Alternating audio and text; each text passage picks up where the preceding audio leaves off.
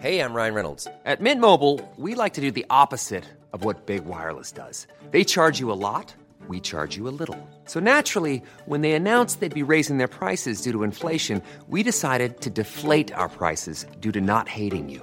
That's right. We're cutting the price of Mint Unlimited from $30 a month to just $15 a month. Give it a try at mintmobile.com slash switch. $45 upfront for three months plus taxes and fees. Promo rate for new customers for limited time. Unlimited more than 40 gigabytes per month. Slows. Full terms at mintmobile.com.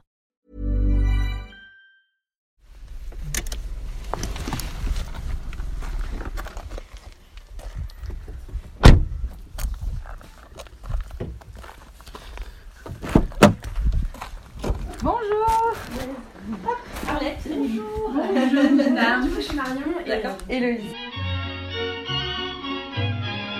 suis très fière de voter. Et j'espère que toutes les femmes auront rempli leur devoir. Aucune femme ne recourt de détecteur à l'avortement.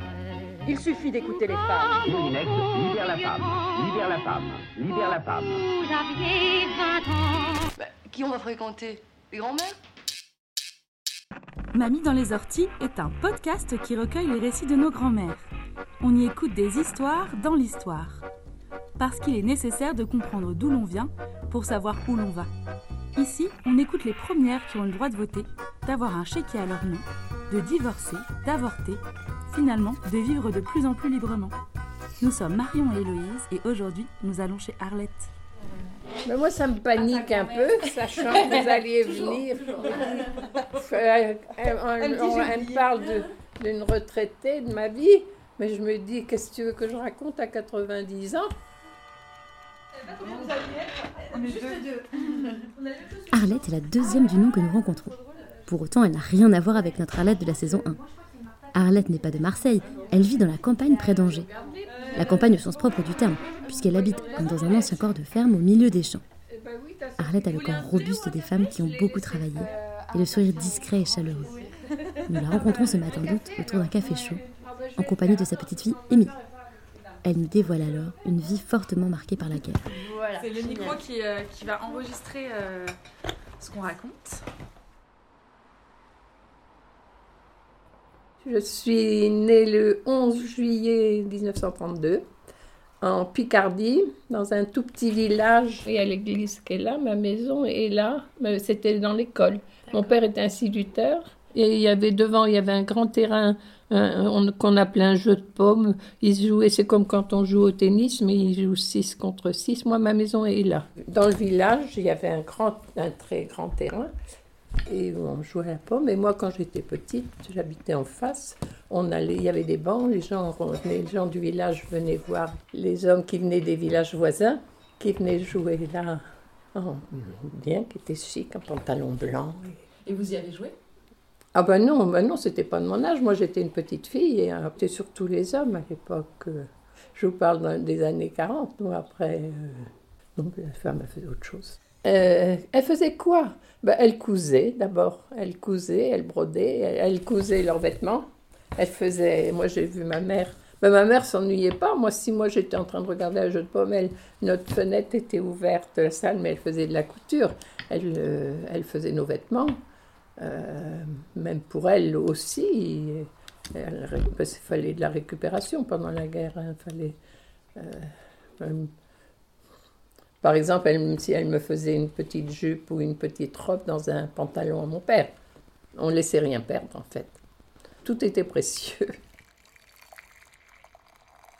Mais là, c'était en 40, euh, quand la guerre a été déclarée en 39. Bon, en 39, on était, euh, on n'allait pas souvent en vacances. Mes parents, euh, on allait à- à Saint-Michel-Chef-Chef là-bas. Alors, j'avais la sœur de mon père qui habitait à Saint-Michel-Chef-Chef et on allait quelquefois au bord de la mer. Pas tous les ans, mais on y allait quand même quelquefois. Et cette année-là, en 39, on y était. Et, tout d'un coup, mon père voit des affiches. Euh, il savait, il avait dû il écoutait la radio, mais il devait le savoir. Mais euh, euh, moi, j'étais là, j'avais vu les affiches où la guerre était déclarée. Alors, bon, ben allez, on rentre. On- Donc, on est rentré dans la Somme après.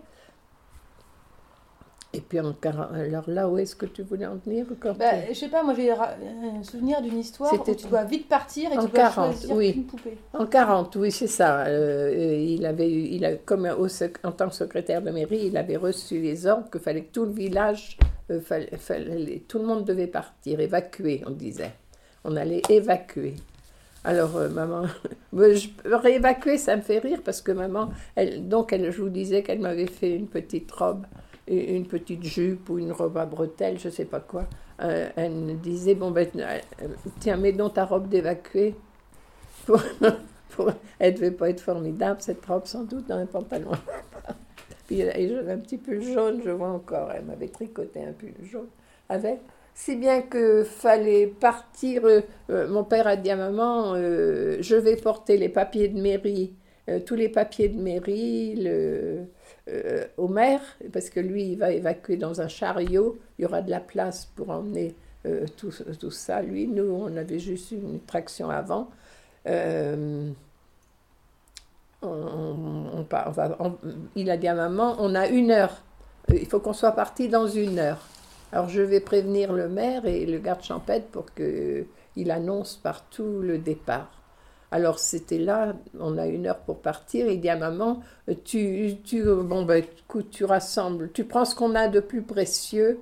Et, c'est tout, on n'avait pas beaucoup de place. On partait déjà assise dans la voiture. On avait mes deux frères. Oui, on était les, trois enfants, papa, maman, et puis une vieille tante, une célibataire, euh, qui venait manger chez nous tous les dimanches. Du coup, on avait l'argenterie. Maman, elle a dit, bah, bah, c'est ce qu'on a de plus précieux, c'est l'argenterie. Elle avait mis l'argenterie dans la voiture. Puis on nous l'a volé en Anjou quand on est revenu. On avait arrêté notre voiture pour aller à l'hôpital parce que mon, frère, a eu besoin d'aller à l'hôpital. Puis on avait laissé notre voiture, je sais pas où. Puis quand on, on avait visité notre voiture, on nous avait piqué l'argenterie. On a toujours rigolé avec ça. Mais ça, c'était en 40, donc vous êtes revenu après Ça, c'était en 40, oui. Je sais pas, vous devez voir ça à la télé, quelquefois, les gens sur les routes avec leur petit paquet, euh, un petit sac. Euh, c'est l'évacuation. On part à pied, à pied ou avec un vélo, ou avec quand on n'a pas de voiture. Tout ça. Alors, ben, il y a les Belges, les, nous, on, en Picardie, oui, il y avait la Belgique, il y avait tout ça, tous ces, ces gens du Nord qui passaient par chez nous pour venir. Nous, on, a, on était contents d'avoir traversé la Loire pour venir là, puis d'ailleurs se retrouver à Saint-Michel. Alors, ben, les autres ont cherché à traverser, oui, la Loire, le Seine, je sais pas quoi. Alors, ben, mais ils s'arrêtaient au retour.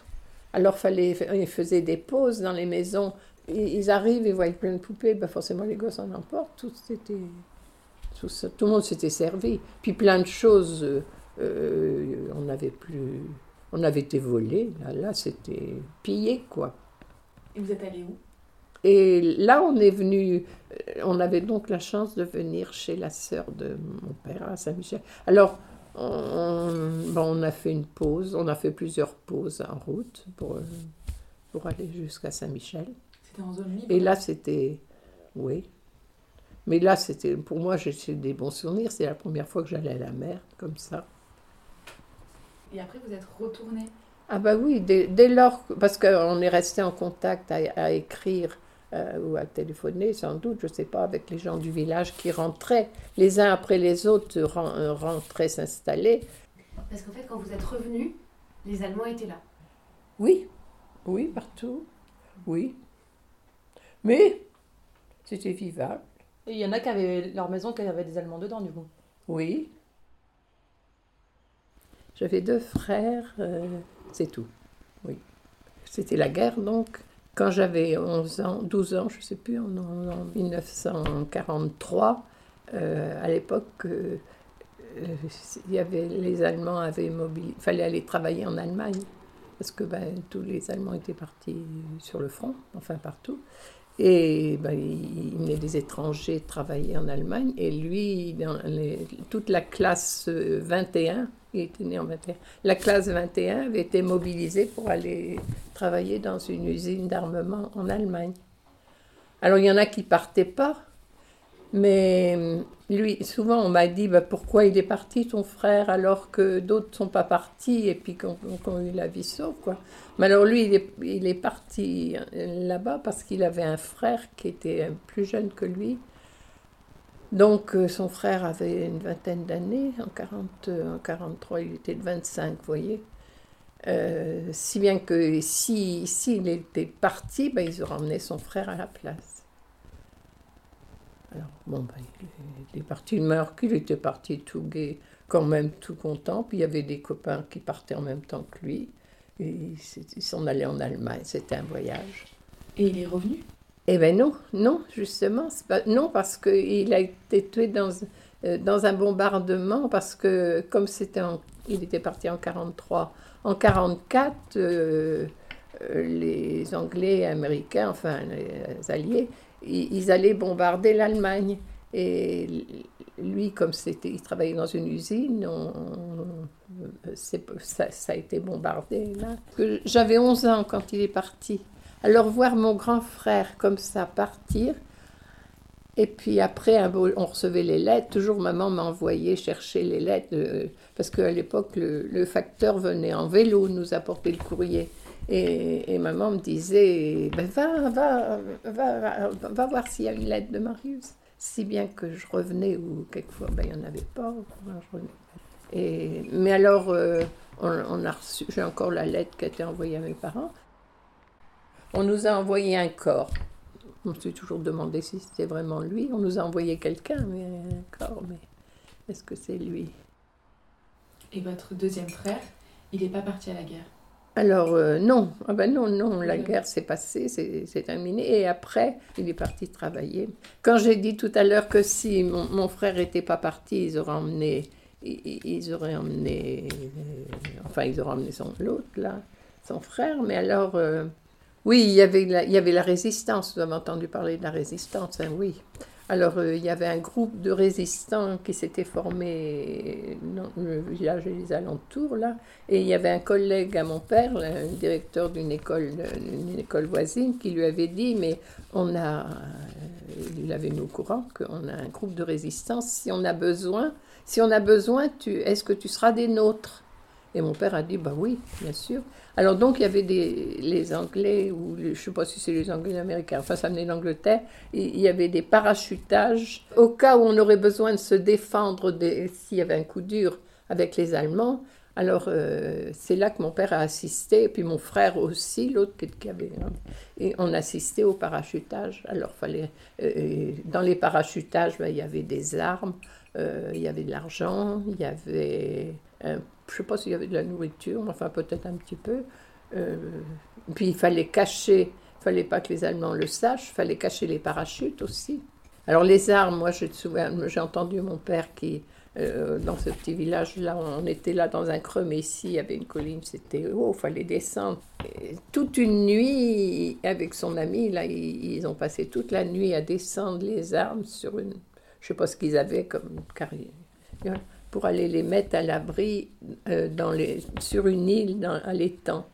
Dans un étang, là, ils ont passé toute la nuit. Pour, exemple, on ne les trouve pas. Et puis les parachutes, ben, je me souviens, ça je m'en souviens, ils avaient ramené les parachutes à la maison, il fallait les cacher aussi. Alors, euh, ils ont enlevé des... On avait un... On avait des, euh, un appentis là où il y avait un, il y avait des planches enfin un, un, seul un plancher ils ont enlevé les planches et on, a caché les parachutes euh, là, en dessous. et puis après, les meubles par-dessus, je ne sais pas quoi, ce qu'il y avait par-dessus. Si bien que les parachutes, ils sont restés là jusqu'à la fin de la guerre. Et puis à la fin de la guerre, on a, là, ben, on a été recherché, là, on a pu, quand les Allemands étaient partis, il n'y avait plus rien, on a cherché les parachutes, puis maman m'a fait, par exemple, elle m'a fait toutes mes, elle m'avait fait mes petites chemises, mon, mon trousseau pour rentrer en sixième avec euh, toutes mes petites chemises étaient faites en parachute. et, du coup, votre papa, il n'a jamais été... Euh, alors si, alors justement, euh, si, mon père a été arrêté parce que ça, se savait dans, dans, dans, le village, là, ça se savait qu'il y avait la résistance. Et les, les Allemands ont, ont, fini par savoir qu'il y, avait, qu'il y avait un parachutage dans les champs, là, au loin, parce que les jeunes Euh, vous savez bien, les, à l'époque, on ferait ça maintenant, ils avaient crevé les pneus, euh, ils avaient crevé les pneus des voitures des Allemands. Alors, euh, ils ont été pris forcément tout de suite. et ils ont trouvé les gars. Et où est-ce que vous avez trouvé des crève-pneus? Alors, ils savaient bien d'où ça pouvait venir. Ça pouvait venir de justement des parachutages. ça. Alors, ils ont voulu ça. Ils ont dû les tabasser un peu pour savoir où est-ce qu'ils là, et puis pour qu'ils donnent des noms.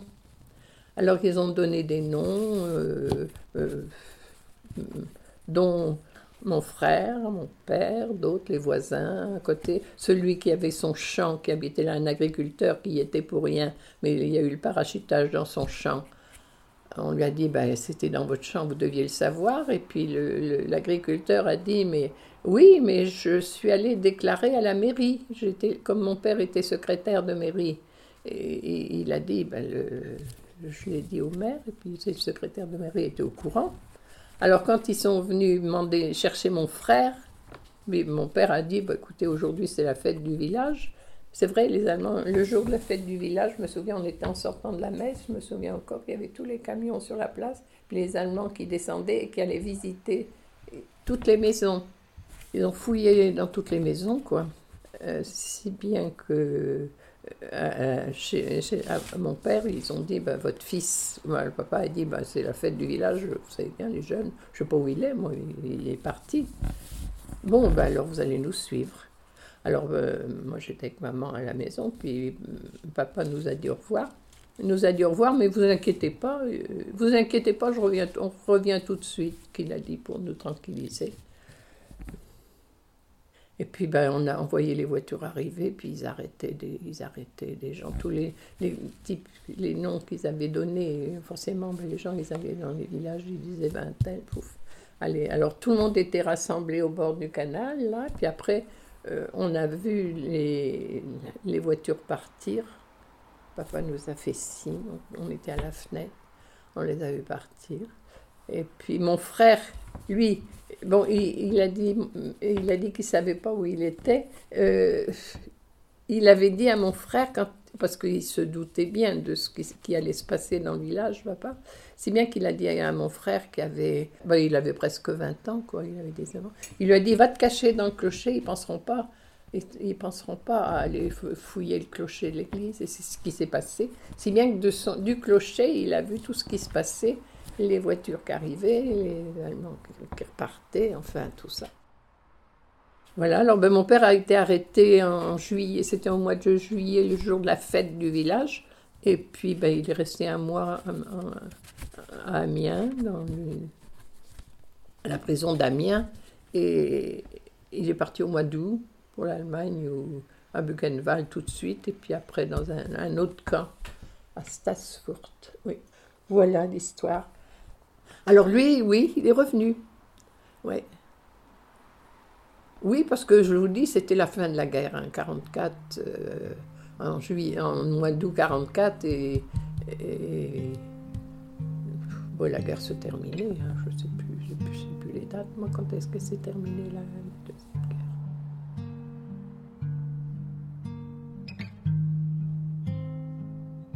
Arlette nous livre un témoignage puissant sur la guerre et sur la résistance on ne peut qu'imaginer la douleur familiale suite à cette disparition. Après ces souvenirs difficiles, Arlette se confie sur sa vie de jeune fille et la rencontre avec son mari.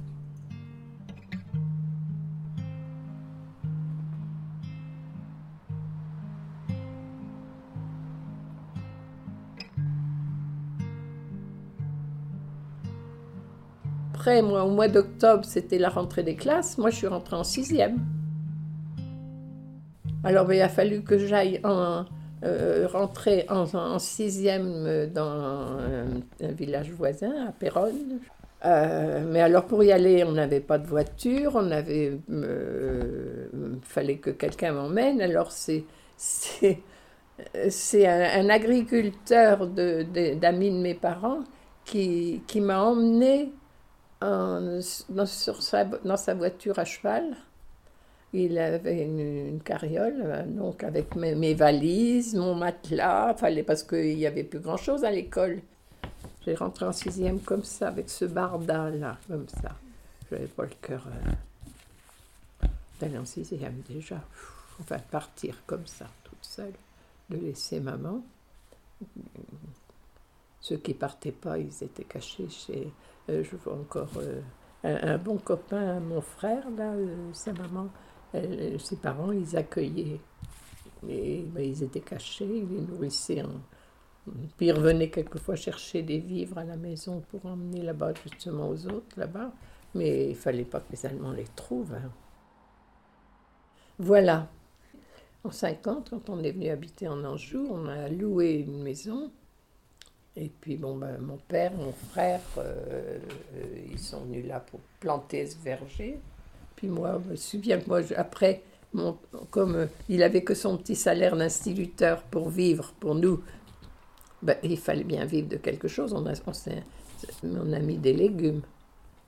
Alors, dans le champ, entre les rangs, les rangs du verger, il y avait des haricots verts, il y avait des petits pois, il y avait selon les saisons. Et puis, moi, j'ai aidé.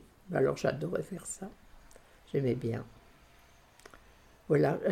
Alors je me suis fait une amie tout de suite, une bonne copine. Et voilà, j'en arrive après à des dettes où j'étais vraiment une amie, où et elle voyait bien ce que je faisais, puis elle le racontait chez elle. Puis son frère devait entendre ça, sans doute, ce que je faisais. On se voyait bien euh, quand on allait au patronage des filles avec elle, on allait, on jouait au ping-pong, euh, tout ça. Et puis quand on passait dans la salle du patronage, où on allait du côté des filles, et il y avait des garçons qui étaient là dans la salle, qui étaient en train de jouer aux cartes. Et dans, ce, dans ces gars qui jouaient aux cartes, mon frère jouait avec, et il y, en avait donc euh, le frère de mon ami euh, qui jouait avec les autres et qui me voyait passer. On se voyait tout le temps. On se faisait, oui, on se faisait un petit euh, on avait l'air de se connaître, mais on ne s'est jamais parlé. On n'avait pas l'occasion. Lui, il joue aux cartes sérieusement, passais. Et puis ça a duré comme ça quand même un bon moment. Et puis après, alors du coup, il fallait aller chercher du lait à la ferme. C'était chez eux aussi. Et j'allais toujours à la même heure, il le savait. Et puis, un jour, oui, alors c'est Émilie qui, avait dû, qui a eu du mal à comprendre ça le jour où je lui ai dit, le jour où il m'attendait dans le chemin. C'était la première fois qu'on se parlait. Et puis, on a parlé un peu de, sa sœur, de mon travail, quoi. Puis là, il m'a demandé, si. Mais il a parlé de plus tard, d'avenir sans doute, qu'est-ce que je pensais faire plus tard. Mais puis il m'a demandé si j'aimerais, si j'aimais la ferme, si j'aimais la ferme avec ben oui, moi j'aimais bien. Toutes mes copines du village, elles, étaient toutes dans des fermes. Enfin, il y avait que ça dans ce petit village-là. Et euh, tout de suite, les gens avaient un peu de terre. Alors, ben, moi, je, me plaisais bien là-dedans. Alors j'ai dit oui. Puis il me demandait si j'accepterais de me, marier avec lui de vivre à la ferme, là où j'allais chercher mon lait tous les jours. Oh ben oui, moi tout de suite, j'ai dit oui. Vous avez dit oui? Oui. Oh ben oui, sans réfléchir plus. Oui, c'était. Alors que tu lui avais jamais parlé Non, mais la façon qu'on se regardait euh, quand je passais, euh, c'est comme si Bernadette me parlait de lui et puis elle lui parlait de. Il savait tout ce que je vivais en fait. Alors après, bah, ce jour-là, il m'a demandé, moi j'ai dit oui. Bon, bon alors euh, quand on était en plein milieu du chemin, on s'est rangé un peu, il y avait le mur du château, il y avait le château qui était là on, a avancé un peu, on s'est appuyé au mur du château pour causer. Puis là, on a causé. Là, on a parlé d'avenir, on a parlé tout ça. Et c'était la première fois qu'il m'avait embrassé. Ah, voilà. quand même. Ah ben oui. c'était, c'était pas un coureur de jupons. Hein. Euh, oui, il, était, il faisait sérieux. Il faisait sérieux. En fait, ça m'impressionnait un petit peu de la façon qu'il se comportait. Oui, mais, mais sans, ça n'a rien de commun à ce que vivent les, ce que vous vivez les jeunes maintenant. Parce que j'imagine que vous avez attendu le mariage. Oh bah attends, m'en demande pas trop, tu sais, je sais pas, je sais plus. Ah, peut-être pas. Non, ah, non, non, non, non, non, je sais plus. Non, mais je sais pas si c'est le fait de, si on, le fait de penser rien que de penser au mariage, c'est déjà plus très vierge quand rien que d'y penser qu'on va se marier. C'est pas ça? Pour moi, être vierge, c'est quand on n'y connaît rien au mariage. Non, me mariais, avoir une famille, c'était bon. C'était ça mon, but. J'avais été élevée comme d'abord, même chez les bonnes sœurs. On, se marie, on fonde une famille, fonder une famille. C'était le mot. Et t'as pas eu d'autres demandes en mariage avant celle de papy? Ah bah ça, euh, si.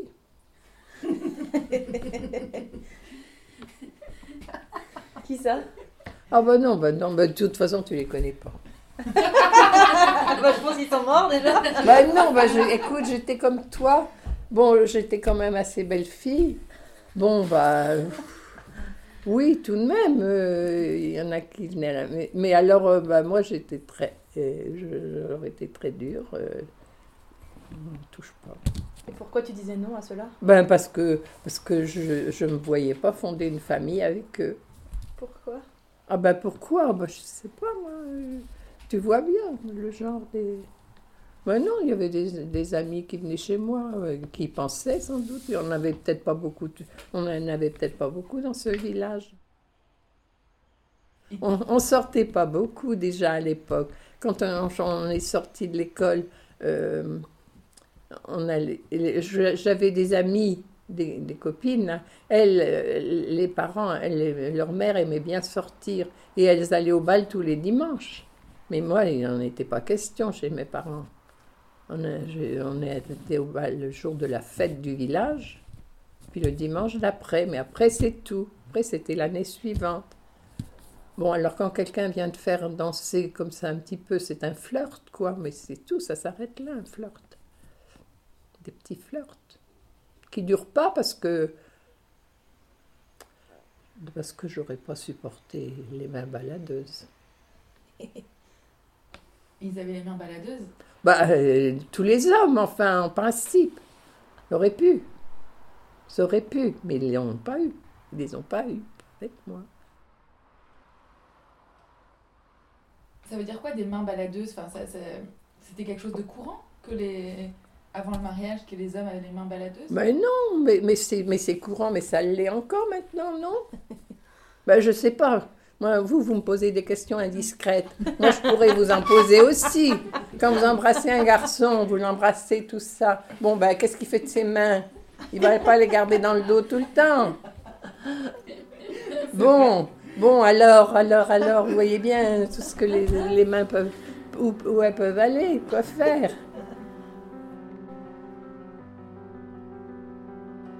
Arlette semble avoir une idée bien à elle de ce que sont les relations avec les hommes.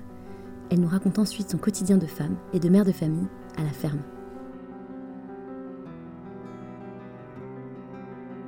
Ben oui, on a, on à la ménagerie, hein, oui, c'est ça.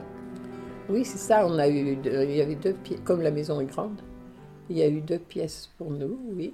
On avait deux chambres en haut, c'est bien qu'il y en avait une qui, c'était notre petit salon et puis notre chambre à côté, oui, c'est les deux chambres du bout, là, tu vois. Oui, mais avec les beaux-parents, alors où il y avait... Oh ben non, c'était sûrement pas le, le, rêve de dire on habite à deux dans une petite maison. Non, là, c'était... Mais bon, j'arrivais chez les parents de papier à Noël, mais bon. Il y avait mes belles-sœurs qui rentraient, qui travaillaient à Angers et qui rentraient toutes les semaines là. Elles avaient leur chambre aussi. Puis mon, mon beau, le frère de mon mari aussi, qui avait sa chambre là aussi. Et puis moi, ben, j'aidais avec ma belle-mère. Ben, on faisait la cuisine ensemble. Je faisais, moi, je, je m'occupais des lessives. Moi, j'aimais bien ça. J'avais toujours fait ça avec maman. Si bien qu'on n'était pas équipé, il n'y avait pas de machine à laver. Il y avait une chaudière dehors où on faisait bouillir le linge. Puis on avait l'eau chaude dehors. Il y avait une table où on lavait comme ça sur la table. Comment ça se fait encore certains maintenant quand il n'y a pas de machine à laver? Mais j'aimais bien, ça ne me dérangeait pas du tout de faire ça. Puis c'est comme ça, ma belle-mère, elle, elle, avait, elle était quand même, euh, elle était plus vieille que maman. Et puis ben, j'aidais un petit peu à la, ferme aussi. Il y avait, l'étape qui n'était pas loin, alors j'allais aider mon beau-père à, traire les vaches. Alors ça, j'aimais bien aussi. Quand, Marie-Colette est née, euh, ils étaient encore là. Et puis quand, quand mes belles-sœurs, qui elles n'étaient pas mariées ni l'une ni l'autre, quand elles ont aperçu qu'on attendait le deuxième, elles ont dit, elles ont poussé à la roue pour déménager ses parents. Mais j'aimais bien le, la vie de la ferme. Et euh, vous avez trois enfants, et comment vous avez fait pour n'en avoir que trois? Ah Question. Moi j'ai un souvenir, je sais pas si tu veux en parler, hein.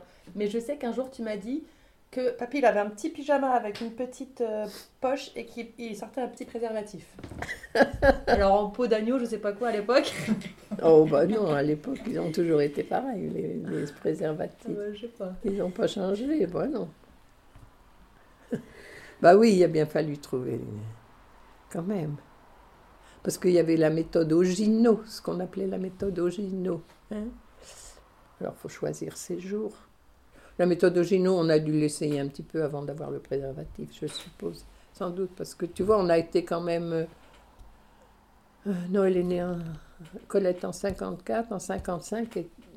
Maman en 60. Et maman en 60. Alors tu vois, entre 55 et 60, euh, il y a peut-être eu Ogino avant d'avoir le préservatif, peut-être. Où on a pu espacer un peu. Bah, mon mari était neuf hein, chez lui. Il savait ce que. Moi, j'ai rêvé d'une grande famille. Euh, quand j'étais jeune fille, jeune, je me disais, moi, je, souffrais justement qu'on n'était que trois à la maison. Et je me disais, bah, chez nous, moi, j'aurais des enfants. Mais eux, ils étaient neufs, ils savaient ce que c'était. Il était le septième de neuf, euh, euh, dans une maison sans confort, sans rien. Ils avaient dû vivre durement quand même. Marie-Colette est, née à la ménagerie, là en haut, dans la chambre, puisqu'on avait deux pièces euh, à nous, ben, dans la petite chambre là. Il y avait le docteur qui était là, et puis le beau souvenir que j'ai de, la naissance de ma fille, de Marie-Colette, l'aînée, euh, j'ai le souvenir du docteur avoir la Marie-Colette, il l'a enveloppée dans une. C'était au mois d'août une serviette de toilette, dans une belle serviette de toilette qui était là, et le mettre sur les genoux de maman. Alors là, je n'oublierai jamais ce moment-là, le bonheur de maman, elle qui, craignait que j'en ai tout plein d'enfants. En 60, ça a été plus facile, sans doute. C'était, il y avait la maternité pas loin. Enfin bon, moi j'ai toujours dit que en 60, euh, à la naissance de la troisième, c'était mes premières vacances que je, dis, je le dis quelquefois encore, maintenant ça les fait rigoler, ils se demandent bah, pourquoi. Mais en fait, de partir, euh, j'avais l'impression de partir en vacances, moi chercher. de partir à, la maternité? Oui. Ah bah après, c'était pas du tout oui, avec les trois, oui.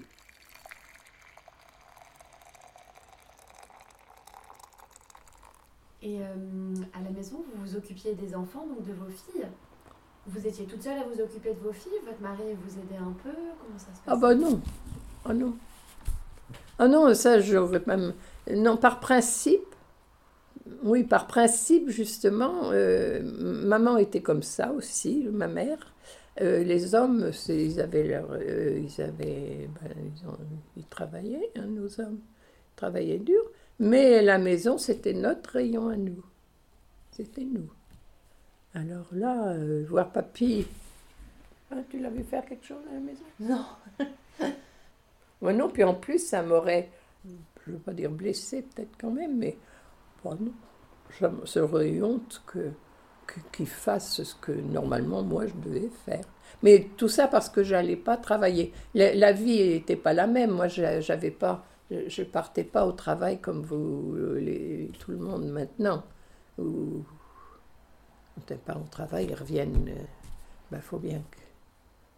Tandis que là, ben, j'étais à la maison tout le temps, j'avais aucune raison d'avoir de l'aide puisque, puisque j'étais là. Mais par contre, lui ne me demandait pas s'il y avait quelque chose de dur. Si j'allais l'aider, si la nuit il y avait. On, on était dans une ferme d'élevage, euh, s'il y avait un village la nuit, euh, là, je ne l'aurais pas laissé tout seul. Euh, j'allais avec lui. Puis j'avais envie d'aider s'il y avait besoin aussi. Puis de voir arriver le petit veau, j'étais contente aussi. non, moi, moi j'aime bien, j'aime bien les, hommes euh, virils.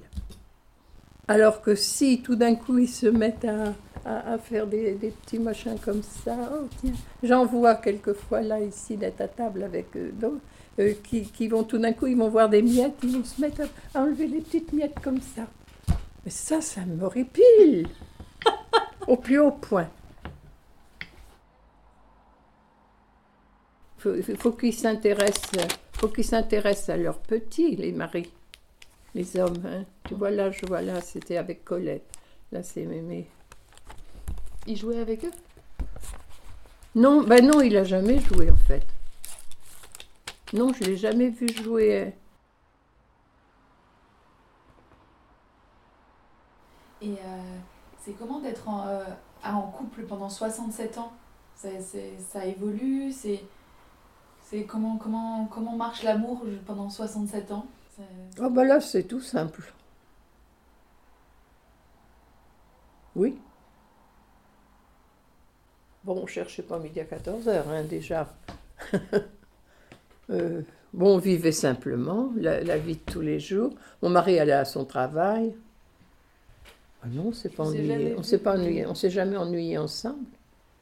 Moi, j'ai connu mes parents qui se, qui se, jamais, qui se disputaient quand j'étais petite. Et j'ai souffert de ça.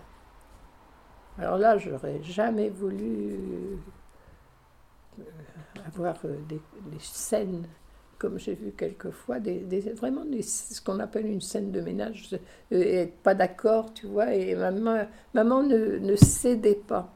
Elle, si elle avait, si elle pensait qu'elle était dans le vrai, alors pour rien au monde, elle aurait voulu. Alors, puis mon père était, ils comme ça tous les deux. Alors moi j'ai mes deux frères qui étaient plus vieux que moi, eux ils se tiraient, ils allaient retrouver les copains. Mais moi la petite qui restait à la maison, j'entendais, je les entendais. Oh, alors je disais à maman, dis rien, dis rien, dis rien, tais-toi, dis rien. Je vois encore me dire, lui dire ça. Donc tu as été ta technique hein pour, pas te disputer avec papy Tu disais rien? Oh non. Oh non, avec papy, non. Oh, avec lui, il y aurait pas. On se disputait. Ah ben non. On n'a jamais eu l'occasion. On ben c'est drôle, on a toujours été d'accord. On avait les mêmes, on a eu la même éducation. On avait les mêmes goûts. En fait, on n'a pas eu à se heurter. Vraiment, jamais. Non, bah, oui, c'est une vie tellement toute simple que je me dis, oui, qu'est-ce qu'on peut rajouter? Qui a été dur, c'était plutôt les séparations, c'était les coups durs. Les coups durs de perdre, la première fois d'avoir perdu mon frère quand j'avais 11 ans. Là, là, là, je l'ai encore là parce que je ne peux pas. Euh, c'est lui, je sais pas, c'était tout.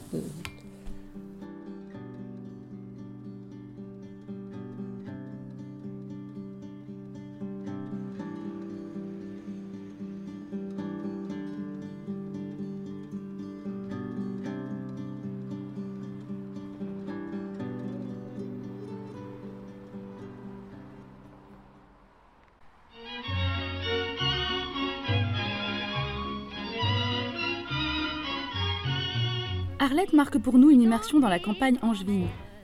On découvre avec elle, comme avec beaucoup de nos mamies, des souvenirs très forts de la guerre. On sent aussi combien les cadres de vie sont différents, de la ville à la campagne. Merci Émilie pour cette belle rencontre avec ta mamie. Non, qu'est-ce qu'on pourrait rajouter? Bah, C'est tout, une vie toute simple, faut pas chercher euh, midi à 14h hein, dans la vie. Mamie dans les orties est un podcast réalisé par Marion Debois et Héloïse Pierre. Si l'envie vous démange, après avoir été piqué par les orties de cette vie de mamie, de partager l'épisode, de mettre plein d'étoiles sur Apple Podcast ou simplement d'échanger avec nous une tasse de thé sur Instagram ou Twitter, surtout allez-y. Trouvez-nous sur les réseaux, at Podcast et par mail à bonjour mamie. À bientôt!